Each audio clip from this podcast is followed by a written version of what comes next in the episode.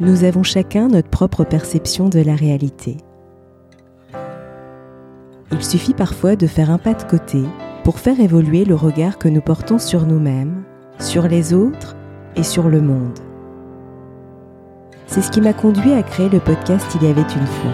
Je suis Sophie et je partage avec vous mes découvertes et mes rencontres pour mieux vous connaître, mieux vous comprendre et questionner votre point de vue. Si ces thématiques vous intéressent, je vous invite à vous abonner sur votre plateforme préférée. À l'occasion de la quinzaine de la sensibilité qui a lieu du 6 au 21 janvier 2024, j'ai le plaisir de recevoir Saverio Tomasella, docteur en psychologie, psychanalyste, chercheur, auteur de nombreux ouvrages et créateur de la Journée mondiale de la sensibilité qui a lieu chaque année le 13 janvier.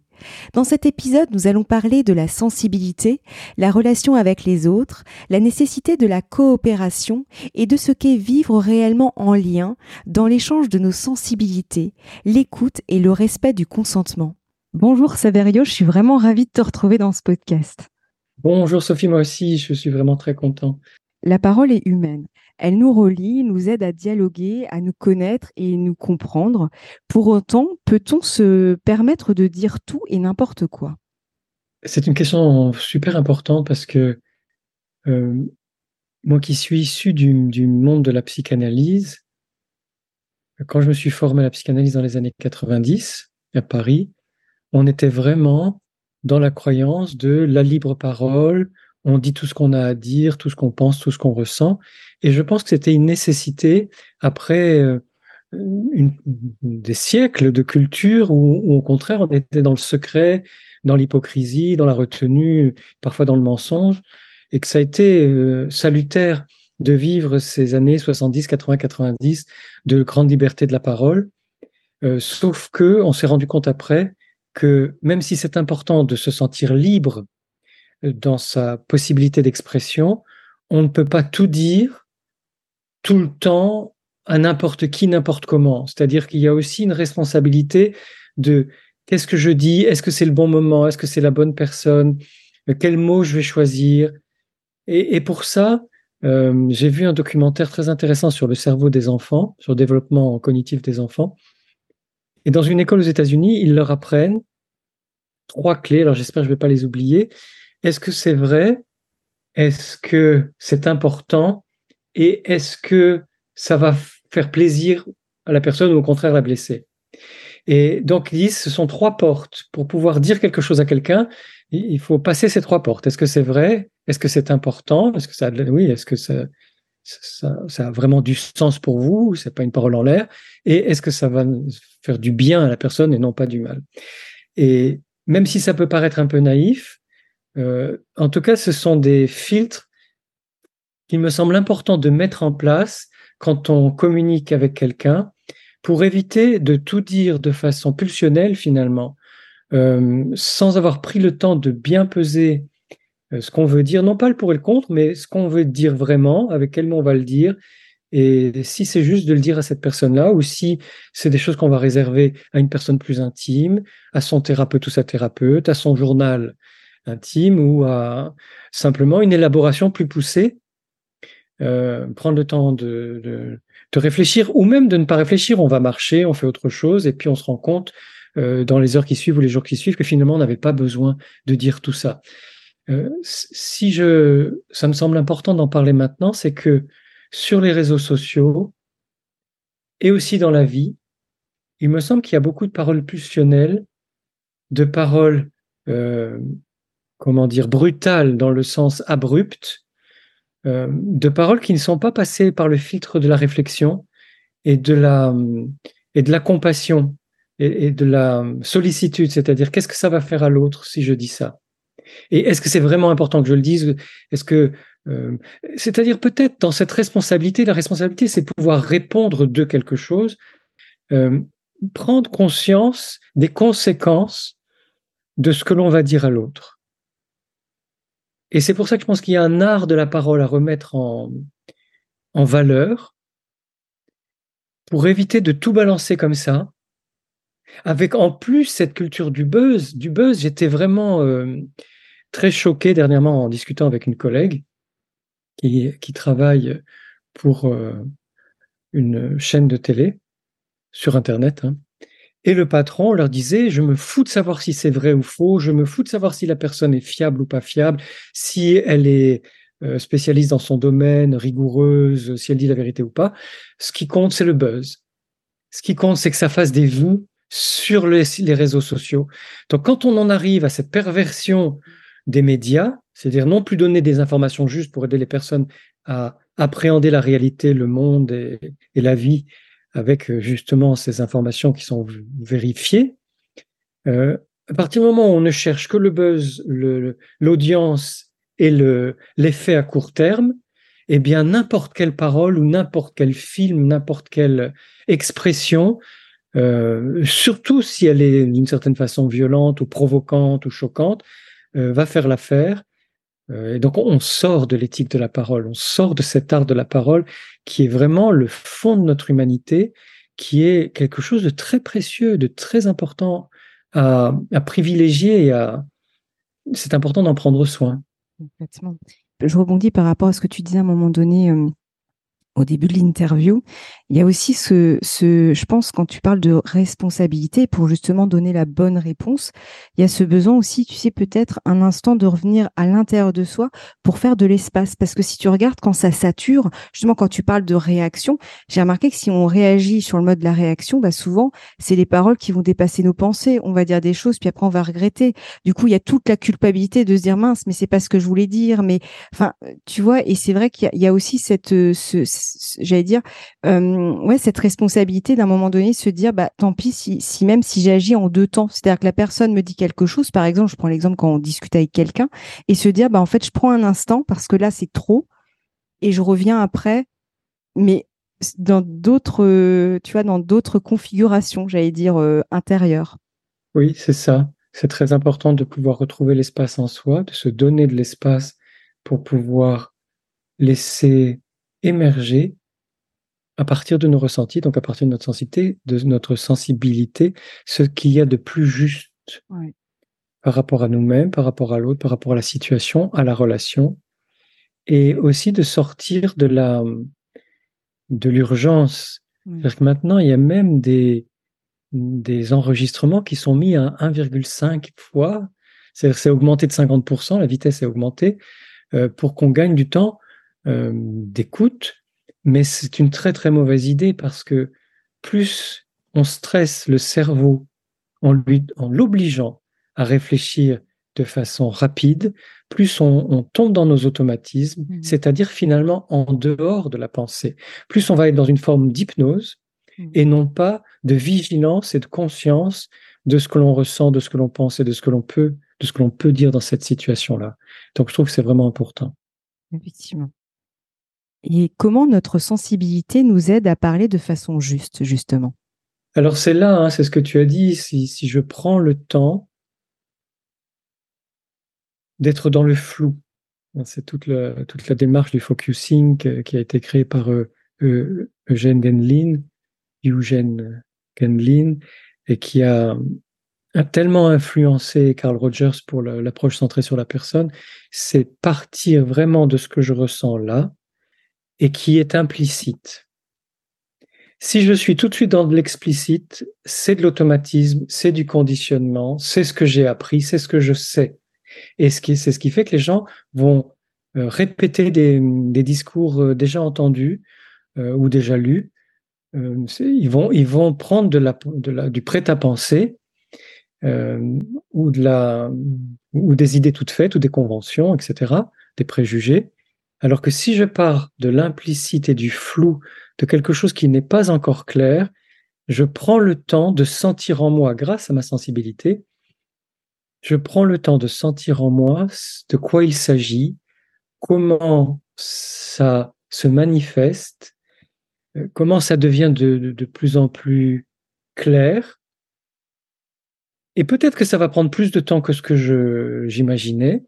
Et à partir de ce cheminement, de ce processus intérieur de discerner ce que je suis en train de percevoir, et là je dis bien percevoir au sens euh, de sentir, et non pas, comme disent certains Américains, percevoir au sens de l'interprétation de la réalité. Vraiment, dans, le mot percevoir, qu'est-ce que je, qu'est-ce qui arrive à moi à travers ma sensibilité de ce réel euh, dans lequel je suis, de la situation que je suis en train de vivre. Petit à petit, je vais sentir beaucoup plus clairement et ça va devenir progressivement explicite pour moi, c'est-à-dire plus clair, plus discernable. Et donc, plus dans, ça, va me rejoindre dans ma capacité à, à l'exprimer. Donc l'expression, le fait de parler, ça ne vient qu'en dernier recours. Après tout ce cheminement de clarification, d'attente déjà, de conscientisation, de clarification de ce que je ressens, puis à partir de ce que je ressens, de ce que je pense moi vraiment dans telle situation. Et n'est-il pas dommage que les êtres soient étiquetés et rangés dans des catégories? Oui, je trouve que c'est vraiment très dommage et justement par rapport à ces années euh, de ma jeunesse, les années 80-90, euh, on était beaucoup moins dans l'étiquetage. C'est quelque chose qui est venu avec le 21e siècle, en tout cas le début du 21e siècle, et j'espère que ça va cesser le plus tôt possible. Finalement, on était, et même dans les années 70, où j'étais encore enfant à l'époque, on était beaucoup moins dans l'étiquetage et beaucoup plus dans l'accueil des, autres comme ils sont. Avec, euh, euh, il y avait, il y avait quasiment pas d'étiquette psychopathologique, ou alors vraiment, c'est parce que c'était des, des gens qui étaient branchés là-dessus ou un peu obsédés par ça, mais il n'y avait pas du tout d'étiquette psychopathologique, il n'y avait pas de façon d'être bien ou pas bien, hein, ou mal, ou euh, valeureux, ou, au contraire euh, sans valeur, il y avait une espèce de place pour le débat, pour la, les différences, pour la, euh, pour, pour l'émergence de ce qui spontanément survient. Et c'était donc très agréable à vivre. Alors, je ne dis pas que c'était mieux dans le passé, chaque époque est, comme elle est, et c'est très bien comme ça. Ce, que je remarque, c'est que cette manie de l'étiquetage, cette manie de mettre des gens dans des catégories, et probablement même maintenant dans des catégories de plus en plus, dans des niches, quoi, des catégories de plus en plus restreintes et restrictives, euh, finalement, ça, ça conditionne notre écoute et notre regard sur les gens, euh, parce que ça nous les fait voir selon une toute petite lucarne, selon un une toute petite ouverture comme les, les fentes dans les prisons euh, du Moyen Âge, je sais plus comment on appelle ça. C'est ces fentes très très restreintes dans les murs épais des, des tours des, châteaux forts. Et, je, vais, raconter une petite anecdote à ce sujet. J'ai donc écrit un, nouveau roman qui s'appelle Mille battements d'ailes, dans lequel les, personnages sont très différents, mais sont tous inspirés de personnages réels, comme je fais dans chacun de mes romans. L'un de ces personnages, Maurice, est un homme qui a la chance d'avoir une fortune, qui est diamantaire à Anvers, euh, et je me suis inspiré d'un homme réel, qui existe vraiment, qui n'est pas encore mort d'ailleurs, euh, d'un homme qui est extrêmement généreux. Et en discutant il y a deux jours avec une personne à Paris, elle me disait, Maurice est un sauveur. Et je suis tombé des nues en me disant, mais qu'est-ce que c'est que cette histoire? Pourquoi le mettre dans une case et lui coller une étiquette, alors que c'est tout simplement un homme qui, en fonction de ses moyens, il a la chance d'avoir des moyens, est généreux et il le fait spontanément, c'est sans calcul. Quand il a besoin d'aider, il aide. Euh, il sait que c'est utile pour les autres lui, ça lui fait plaisir de le faire. Il ne se prend pas au sérieux, il ne met pas du tout ça en avant. Il n'attend aucun retour, même pas des remerciements. C'est comme ça qu'il est dans la réalité, c'est comme ça que je l'ai décrit dans le roman. Euh, et je me dis, mais quel, quel intérêt de coincer cet homme qui, dans toute sa complexité et, sa, euh, ses nuances, ses subtilités et sa variété d'être humain, de le coincer dans la toute petite case du sauveur quand on sait qu'en plus, selon le, l'insupportable triangle de Cartman, être sauveur, c'est pas bien. C'est pas bien d'être victime, c'est pas bien d'être bourreau, c'est pas bien d'être sauveur. Alors comment on fait dans ces cas-là? Bon. Et je me dis, finalement, on en est arrivé à, au lieu de, comme tu le disais, de faire de l'espace en soi pour prendre le temps d'accueillir l'autre tel qu'il est, et donc aussi de s'accueillir soi tel qu'on est, mmh. on va tout de suite étiqueter en disant telle étiquette, telle autre, ceci, cela, en fonction de ce qui est à la mode ou ce qui est, ce qui est dans le vent. Et ça ne nous permet plus d'être dans l'ouverture à la réalité de l'autre. Parce que c'est vrai que on, voit, on entend, on lit de très nombreuses personnes brandir leur hypersensibilité ou leur HPI euh, comme une identité justement valorisante, une façon de se définir. Ne sommes-nous pas arrivés à une sorte d'excès? Oui, alors c'est ça qui est bien finalement euh, quand un phénomène devient excessif, c'est que euh, il devient lui-même caricatural et qu'on va se dire stop, ça suffit, en a marre. Euh, passons à autre chose. Donc effectivement, c'est une chose de reconnaître qu'il y a des personnes qui sont très sensibles et probablement donc plus sensibles que la moyenne, euh, soit ponctuellement ou passagèrement, soit depuis très longtemps et pour une très longue période. C'est aussi une chose de reconnaître qu'il y a des personnes qui ont une efficience cérébrale, une efficience cognitive euh, supérieure à la moyenne ou différente d'ailleurs on devrait simplement dire différentes des autres, euh, et de reconnaître ces, spécificités euh, pour ne justement pas les stigmatiser et que ces personnes différentes soient accueillies dans leurs différences.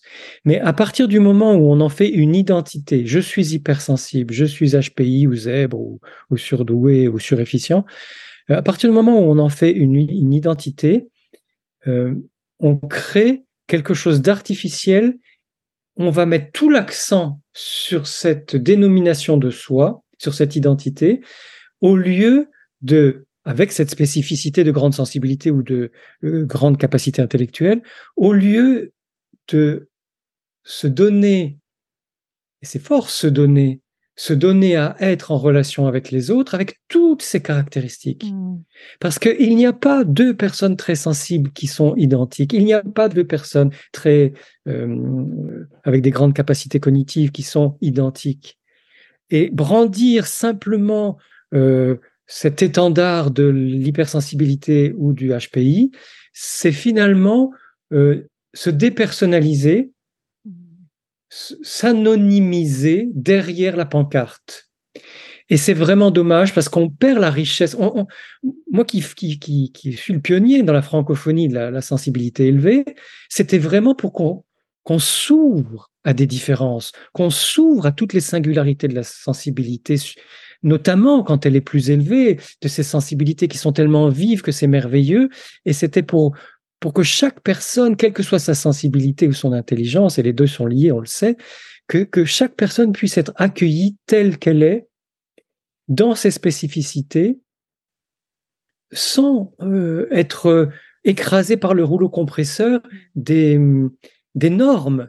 Mais si on crée une autre norme de la norme des hypersensibles avec tous les portraits robots qui circulent sur les, sur les réseaux sociaux, qu'est-ce que c'est pénible? Parce que ça force les gens à être dans du faux soi. Ces gens vont se dire ah si je suis hypersensible, il faut que je colle avec tel portrait robot, avec tel euh, discours, les peurs des hypersensibles, les, ce que les hypersensibles n'aiment pas, euh, ce qu'il faut pas dire à un hypersensible. Alors les gens vont s'auto-conditionner pour surtout correspondre à cette étiquette et cette catégorie, et on va être dans quelque chose qui est pire qu'avant, parce qu'au moins avant on n'en parlait pas, et les personnes hautement sensibles, elles faisaient comme elles pouvaient en se débrouillant pour finalement exprimer leur singularité, leur originalité, leur spécificité à leur façon. Elles étaient dans un chemin personnel. Alors que là, le problème, c'est que tout est ratatiné sur quelques clichés. Et je trouve que c'est vraiment dommage. Et donc, j'en appelle à toutes les personnes qui nous écoutent à arrêter de se définir par une étiquette et surtout à dire à leurs collègues, leurs amis, euh, les personnes autour d'elles, de se définir à partir de ce qu'elles vivent, des expériences qu'elles font, de ce qu'elles souhaitent, de ce qu'elles pensent, de ce à quoi elles aspirent, et de ce qu'elles ressentent, et non pas à partir d'une étiquette quelle qu'elle soit.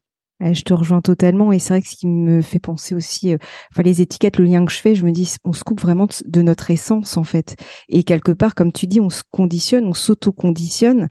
Et je pense que ça, me fait l'image qui me vient, c'est comme tu sais, si on se rattache finalement à un bateau, on se cramponne, mais du coup en fait, il y a plein de choses qu'on oublie en fait, qu'on qu'on laisse de côté, voire même qu'on renie en fait, qu'on, enfin malgré nous finalement, parce qu'on se rattache à quelque chose. Et je me dis, t'imagines tout ce qu'on laisse finalement de côté qui pourrait justement marquer, bah, comme tu dis, notre singularité et notre différence. Et, et pour moi, moi en tout cas, c'est comme ça que je vois, euh, j'allais dire le monde, c'est que si chacun exprime sa singularité, si chacun exprime sa différence, bah là en fait, ça va être intéressant parce que finalement on se complète en fait, et du coup là on devient beaucoup plus fort. Alors que si on est chacun des clones, ça n'apporte strictement rien en fait. Exactement, et mmh. merci pour tes mots, parce que tu vois, hein, comme c'est intéressant, les, mmh. l'altérité, le mmh. fait d'être dans ce dialogue qui est un partage, un échange de nos singularités. Tu as employé un mot très important, le mot essence. Oui, c'est vrai que si nous nous si nous forçons à entrer dans le moule des catégories, nous perdons le lien avec notre essence. Et tu as employé un autre mot super important, c'est clone, parce que ces gens qui se qui, qui, veulent absolument être des hypersensibles parfaits ou des HPI parfaits, c'est euh, Monsieur Smith de, euh, de, de Matrix. Mmh. C'est les clones du même bonhomme avec le même costume, euh, la même façon de marcher et de parler. Mais, et, quel intérêt? C'est, ça, ça, devient complètement mort. Or, la vie, c'est la différence, c'est la spécificité. Ce sont toutes nos subtilités, nos nuances, nos complexités et ces richesses-là qui font que ça devient passionnant mmh. de rencontrer l'autre, de parler avec l'autre et de s'intéresser à l'autre. C'est justement à ce qui est différent chez l'autre nous vivons aussi notre sensibilité dans la relation avec les autres. N'a-t-on pas tendance à l'oublier? Oui, alors ça c'est très important aussi, c'est parce que c'est une conséquence mm. du fait de s'enfermer soi-même de façon très nombriliste dans une identité, euh, dans cette catégorie hypersensible ou HPI, euh, ou autre hein, d'ailleurs, parce que ça peut être d'autres d'autres catégories, les gens qui se disent tout le temps résilients. Mm. Euh, souvent, les gens qui se disent tout le temps résilients, c'est qu'ils ne veulent pas aller voir leur traumatisme et les souffrances qui sont liées à leur traumatisme ou les fragilités qui pourraient en découler. Donc tout de suite, on brandit l'étiquette euh, ou la pancarte résilient. Euh, donc toutes ces façons de faire, dans la réalité, elles font croire qu'on est mieux que les autres. Mm. Et ça, c'est très dangereux parce qu'on n'est jamais mieux que les autres, on est simplement différent. Mm. Il n'y a pas mieux ni moins bien. C'est tous les êtres humains, quels qu'ils soient, ils sont, ils sont des êtres humains intéressants de par leur personnalité, leur spécificité. Donc, on a peut-être cette spécificité-là, mais ça ne nous, nous met pas en dehors du lot, mmh euh, meilleur que les autres et supérieur. Du coup, quand on a quand on, quand on se protège de ces difficultés de vivre ou de la rudesse du monde ou du chaos qui nous entoure ou de ce que les relations réveillent en nous, parce que chez tout le monde, les relations affectives, elles viennent réveiller des fragilités ou, ou des zones d'ombre. Quand on se protège de tout ça en se croyant supérieur ou en dehors du lot grâce à son étiquette magique, on oublie, et c'est tellement dommage, on oublie que l'autre existe. On oublie, donc prenons le cas de la sensibilité, on, oublie que l'autre aussi a une sensibilité. Et à force de revendiquer comme ça euh, les caractéristiques clés, ou on va dire les clichés, les stéréotypes de l'hypersensible, on oublie que les autres aussi sont sensibles et qu'en face de nous, il y a peut-être aussi des ultrasensibles ou des personnes hautement sensibles et que même si les autres ne sont pas d'une sensibilité élevée, ce sont tout de même des êtres humains sensibles. Mmh. Et ce qui compte dans la relation, c'est que chaque sensibilité puisse s'exprimer. Et que donc, même si je me considère ou je me repère, je me constate comme hautement sensible, eh bien, c'est important que j'écoute l'autre hmm. me dire qui il est, qui elle est dans sa sensibilité, avec sa sensibilité, dans son humanité sensible, et que je m'y intéresse Déjà parce que on apprend toujours beaucoup quand les autres parlent à partir de leur sensibilité, quel que soit ce degré de sensibilité ou cette façon de, d'être dans sa sensibilité.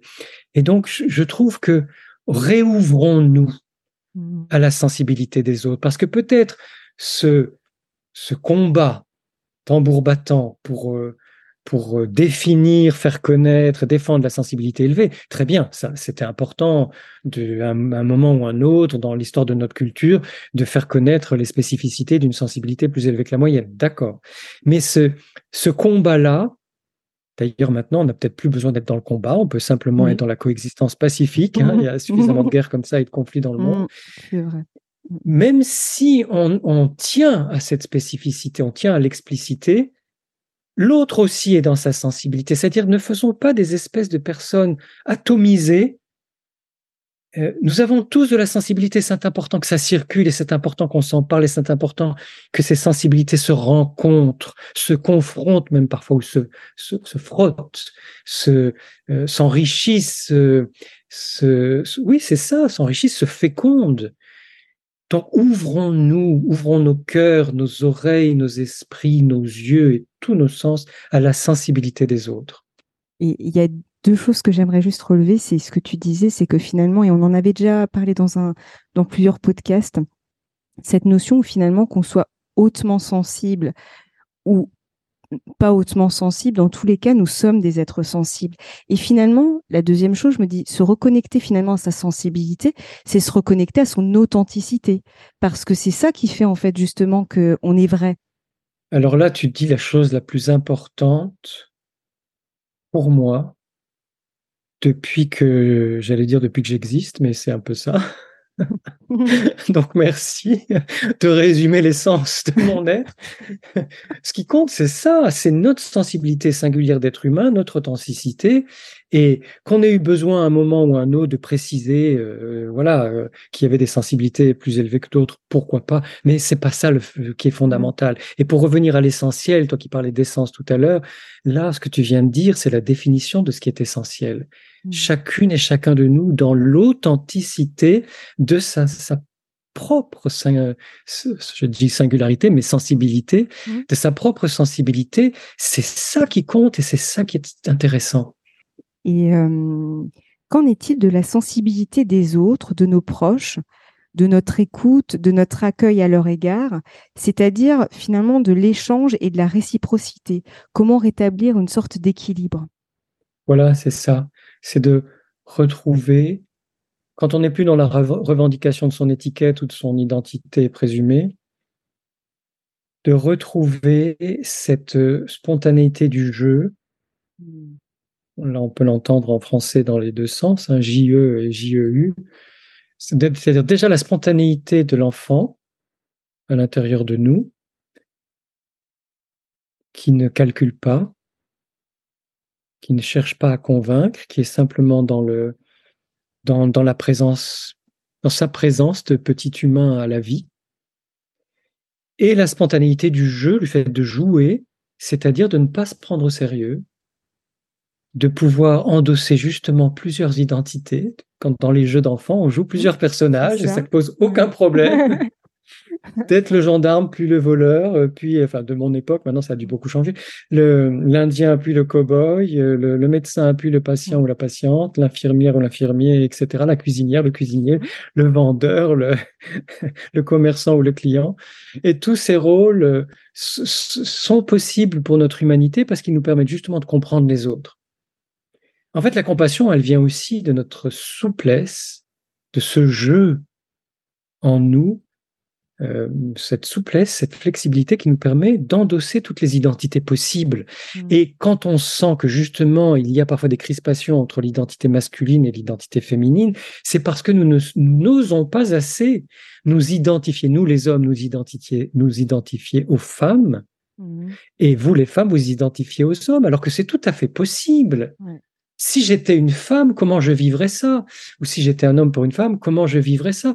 Et c'est tellement plus riche et plus intéressant parce que ça permet de comprendre tout et tout le monde et toutes les situations et donc de retrouver ce niveau de la parité entre toutes les formes de sensibilité, entre, toutes les formes d'essence, comme tu disais tout à l'heure, toutes les, toutes les personnes humaines qui sont là, à parité dans l'échange de ce qu'ils ou elles sont profondément, véritablement, et sans le savoir à l'avance, parce qu'on sait bien que quand on vit au présent, ça émerge. J'ai pas fait un calcul savant, un programme, un, euh, plan euh, pour être qui je suis là maintenant. Je laisse émerger ce qui vient en moi, et c'est ça aussi mon essence et mon authenticité et beaucoup de difficultés relationnelles, sociales et même politiques découlent du non-respect du consentement. Qu'en penses-tu? Oui, alors là, vraiment, on est au cœur euh, de cette réciprocité. On est au cœur de cette réciprocité, de cet accueil de l'altérité, de, de la prise en compte, de la prise en considération de la sensibilité de l'autre. donc, comme tu disais, de son essence. Si je suis vraiment dans un face-à-face humain, comme disait Lévinas, à mon visage face à ton visage, c'est-à-dire mon humanité finalement face à ton humanité. Si je suis dans l'accueil respectueux, dans l'accueil sacré, c'est un mot fort mais je l'emploie, si je suis dans l'accueil sacré de ce face-à-face de ton visage humain face à mon visage humain, donc de ta sensibilité d'être humain face à ma sensibilité d'être humain, je ne peux que être dans le respect de ton consentement. Je ne peux pas imposer à l'autre humain face à moi quelque chose qui ne respecte pas son humanité, donc sa sensibilité, son essence. Il y a quelque chose vraiment à, re, à re, c'est plus que resituer ou repositionner, c'est réintégrer mmh. dans nos existences, nos relations, nos sociétés, les jeux politiques, etc., avec tout ce qui se passe de grave sur la planète, c'est cette compréhension fondamentale que mon humanité face à ton humanité, ma sensibilité face à ta, ta sensibilité, fait forcément invariablement, indispensablement, nécessairement naître le respect de l'autre dans son intégrité d'humain. Et le respect de l'autre dans son intégrité d'humain, donc dans sa sensibilité d'humain, c'est le respect avant tout de son consentement. Cet autre me dit-il ou me dit-elle oui ou non? Et son oui est un vrai oui, son non est un vrai non. Je dois, c'est l'éthique fondamentale de, l'être humain, de, de, notre humanité. Je dois tenir compte, prendre en compte cette réponse qui est un oui, un vrai oui ou un vrai non. Je, je ne peux pas humainement faire autrement qu'en me disant, elle m'a dit oui, elle consent. Elle m'a dit non, elle ne consent pas. Et j'en tiens compte, j'en prends acte je rebondirais sur, un point euh, que tu disais sur un vrai oui et un vrai non. Et tu vois, là, ce que je, je, je, voyais, c'est aussi cette notion, il y a parfois des gens qui disent oui alors qu'ils pensent non. Et du coup, comme tu dis, le vrai oui. Et que quand justement on a cette intuition ou cette sensibilité justement qui nous permet de dire oui, mais bon, elle a dit oui, parce que je sens bien que alors bon on n'est pas dans la tête de l'autre alors on peut pas on peut pas savoir ce que la personne pense mais en tout cas je me dis euh, c'est aussi euh, s'assurer que c'est un vrai oui en fait c'est un vrai consentement. Parce que ça aussi parfois les gens euh, ben ça les arrange bien de se dire que c'est un oui mais ils savent au fond d'eux-mêmes que c'est pas un vrai oui. Oui c'est très important. Et là on peut introduire déjà deux délicatesses on peut introduire deux précautions. ça, ça rejoint ce qu'on disait sur l'art de la parole au début. Si je sens que l'autre me dit un oui un peu contraint, un peu forcé, ou pas complètement entier, hmm. donc intègre, intègre ça veut dire entier. Si je le sens, dans ma sensibilité d'être humain, je sens que la sensibilité de l'autre est comme, est comme euh, bancal ou forcé ou biaisé, il y a quelque chose qui n'est pas accordé, voilà, je cherchais un terme juste, quelque chose dans la sensibilité de l'autre qui n'est pas accordé dans son oui. Eh bien, je peux reposer la question en disant, tu m'as dit oui, je te propose de prendre le temps parce que je ne suis pas tout à fait sûr de ton oui. Est-ce que quand tu le sentiras, tu pourras me dire, si c'est un vrai oui ou pas, ou si c'est un vrai non, parce que si c'est pas un vrai oui, c'est un vrai non. Oui, ça devient plus clair. Et donc, avoir cette délicatesse de demander à l'autre ce qu'il en est vraiment en lui laissant le temps de la réponse. Parce que parfois, quand on est face à quelqu'un, on n'ose pas dire non. Alors que quand on se retrouve seul chez soi mm. ou en soi, on se dit ah ben non finalement j'ai pas envie. Mm. Donc d'avoir cette intelligence, là voilà la vraie intelligence. C'est pas une question de QI, la véritable intelligence, elle est là dans la situation humaine, c'est de sentir que si l'autre a besoin de temps, ou si l'autre a besoin de se retrouver seul, ou de réfléchir, ou de quoi que ce soit, pour pouvoir donner sa réponse, mon intelligence sensible va me permettre de le proposer et de respecter cette proposition. Ça, c'est la première délicatesse. La deuxième délicatesse ou deuxième précaution, c'est de toujours intégrer la réalité que nous, les êtres humains, nous pouvons changer d'avis.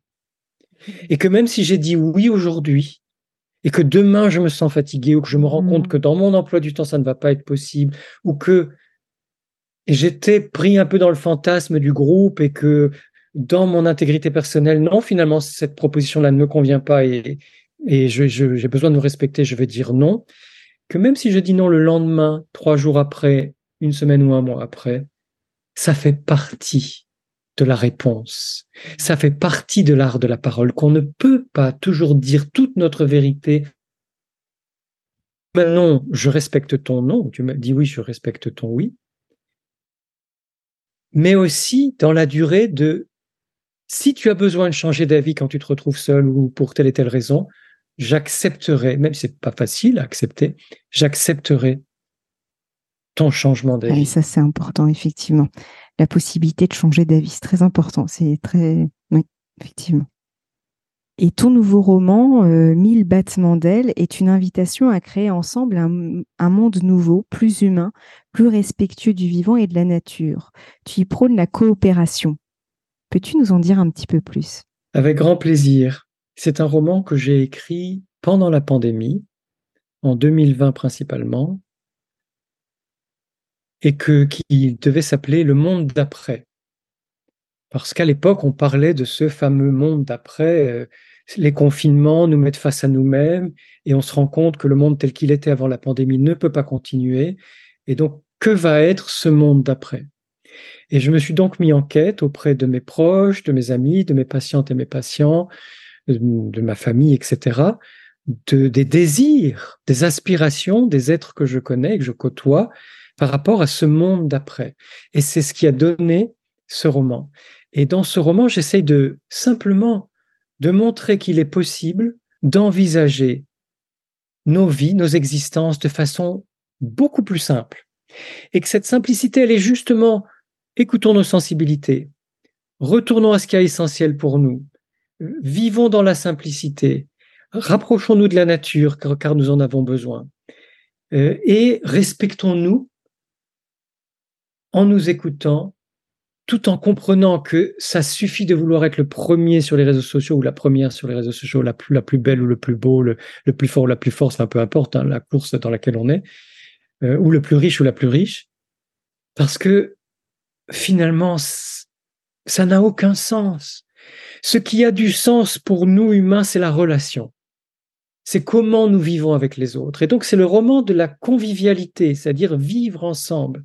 C'est un roman dans lequel tous les personnages, femmes, hommes, quel que soit leur âge, vont se poser des questions par rapport à qu'est-ce qui est essentiel dans ma vie, qu'est-ce qui est essentiel pour moi, qu'est-ce que j'ai vraiment envie de vivre, et qui vont tous se rendre compte que ce sont les relations qui sont fondamentales, et qu'à partir du moment où on prend soin de notre cœur, c'est-à-dire de nos relations, à partir du moment où on prend soin de nos sentiments, de nos désirs, de nos aspirations, et qu'on est dans le respect de la sensibilité de l'autre, donc de ses aspirations et de son consentement, on peut ensemble créer du nouveau.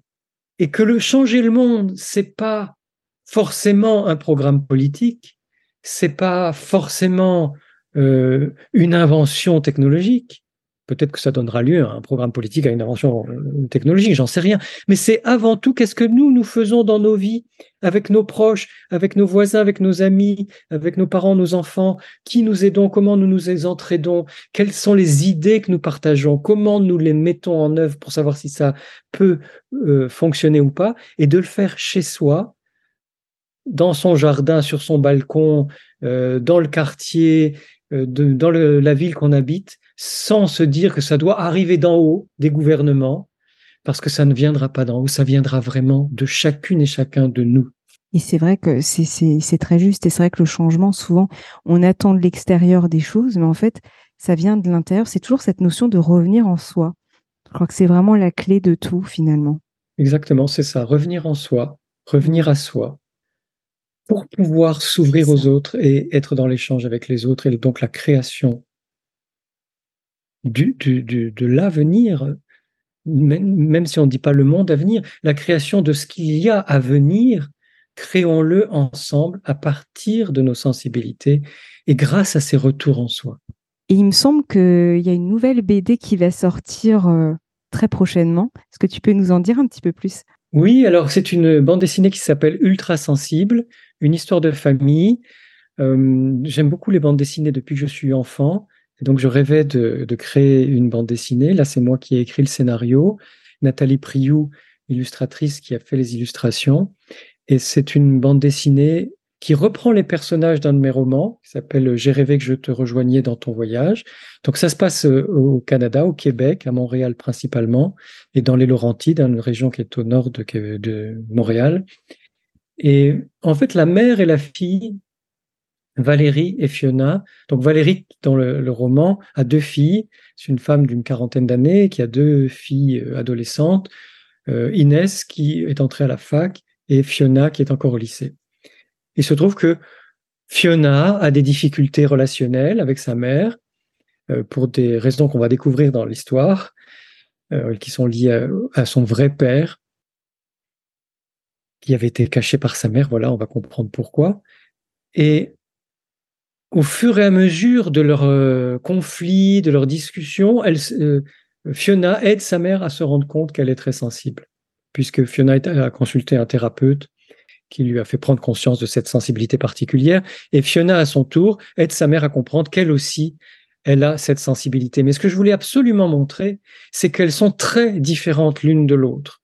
C'est-à-dire que la façon dont euh, Valérie est très sensible n'est pas du tout la même façon euh, dont euh, Fiona est très sensible et que c'est ça qui m'intéresse parce qu'il y a aussi d'autres personnages avec leur sensibilité euh, dans le dans la bande dessinée et que finalement toutes ces sensibilités très différentes, très singulières, elles, elles réussissent à se à s'accorder, à se vivre ensemble parce qu'on se parle, parce qu'on prend le temps de vivre des choses ensemble, de de s'écouter, de voilà, de, d'adopter le point de vue de l'autre, hein, ce qui est le, fondement de l'empathie, de, d'être simplement dans la convivialité. Donc c'est vraiment, comme on sait, mmh. de tout ce dont on a parlé aujourd'hui, cette bande dessinée essaye aussi de, de montrer que c'est possible dans une famille très simple, puisque Valérie est infirmière à l'hôpital.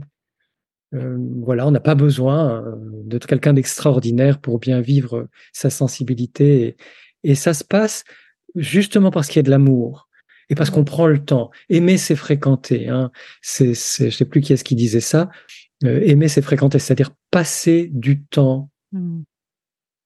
avec quelqu'un. Et qu'en passant du temps ensemble, en se parlant, en s'écoutant, on arrive à accorder nos sensibilités et ça devient vraiment fabuleux. Et c'est là toute la, richesse justement de ce que tu disais en interview, de cette singularité en fait. Là, ça devient riche puisque en fait, euh, on cherche pas à ressembler à l'autre ou à quelqu'un. On est simplement soi et en fait, c'est là où toute la magie de la relation finalement. Exactement, la magie de la relation. Un très très grand merci Savério, c'était vraiment un plaisir d'échanger avec toi comme à chaque fois. Mais vraiment. Euh, merci Sophie. Merci. Un grand plaisir pour moi aussi. Merci infiniment. Si vous avez aimé cet épisode, n'hésitez pas à lui laisser 5 étoiles sur Apple Podcast ou un pouce sur YouTube. Et surtout, abonnez-vous sur votre plateforme d'écoute préférée pour ne manquer aucun épisode. Je vous souhaite une très belle journée ou une très belle soirée et vous donne rendez-vous dans deux semaines. À bientôt!